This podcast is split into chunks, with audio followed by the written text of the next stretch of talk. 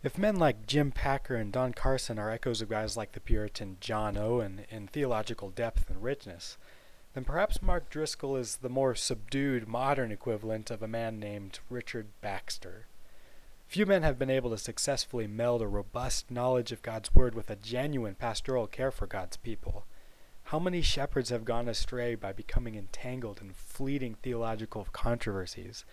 And how many are so focused on becoming personable that they're rendered spiritually useless to their congregation? Baxter thrived where so many have failed. He lived in a tumultuous time in England's religious and political history. He came to Christ when he was a young man, and though he never received a university education, nor was he much attended by tutors, he made full use of the libraries at his disposal. The great mark of his life was a chronic struggle with a consumptive disorder that frequently brought him to his deathbed. Early he learned to number his days, and saw that his life was but a vapor. He sought to redeem every moment, and set his eyes fully on heaven, where he expected to be received at any moment. During his first bout, sure of his imminent passing, he wrote his most published work, The Saints' Everlasting Rest. This was the desiring God of its day, read widely for generations afterward. He came to Kidderminster when he was 23, a town of 3,000 where the Christians could be counted on two hands, of which the former pastor was not one. After 19 years, nearly a third of the town attended his church.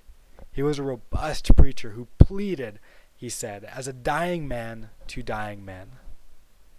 If we think our generation invented the small group, Baxter was doing them before they were even cool.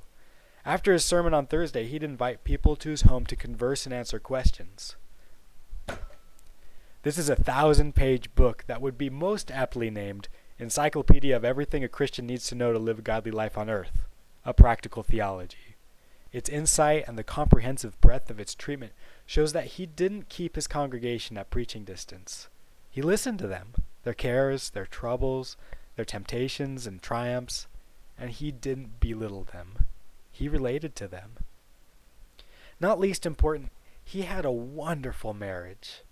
By all accounts, he and Margaret loved each other deeply. Even when he was later imprisoned for not conforming to the Anglican Church, she voluntarily joined him behind bars. She recorded there that she never enjoyed more spiritual consolation than while in this situation, suffering with him for the cause of their Redeemer. She counted it as a privilege. We all may have seen pastors' wives who could never live up to their husband's lofty expectations, but after Margaret's death, Baxter affectionately wrote a glowing 180 page memoir of her life as an example to the church of a godly woman. In his life, he wrote 139 books, all of them demonstrate deep devotion to Scripture, but the writings of theologians, church fathers, and classical authors are readily at hand in his mind, appearing in the variety and aptness of genius. When John Wesley wrote Philip Doddridge, the influential English church leader, asking him what books to recommend to his young preachers, he listed several books by prominent authors, ending with, Baxter is my particular favorite and it's impossible to tell you how much I am charmed with the devotion, the good sense, and pathos which are everywhere to be found in that writer. I cannot indeed forbear looking upon him as one of the greatest orators that our nation ever produced, both with regard to copiousness and energy. And if he has described the temper of his own heart, he appears to have been so far superior to the generality of those whom we must charitably hope to be good men, that one would imagine God raised him up to disgrace and condemn his brethren, by showing what a Christian is and how few in the world deserve the character. After 400 years, his writings are as relevant as the human condition. How unfortunate that they are no longer commonplace on evangelical shelves. We are worse off by their neglect. Baxter died after 76 years of life, ardently seeking unity and peace among the warring denominations, hounded by political enemies, never pitying his poor health or circumstances. He set an example of holiness for his contemporary pastors in a time when drunkenness and laziness were the ministerial norm.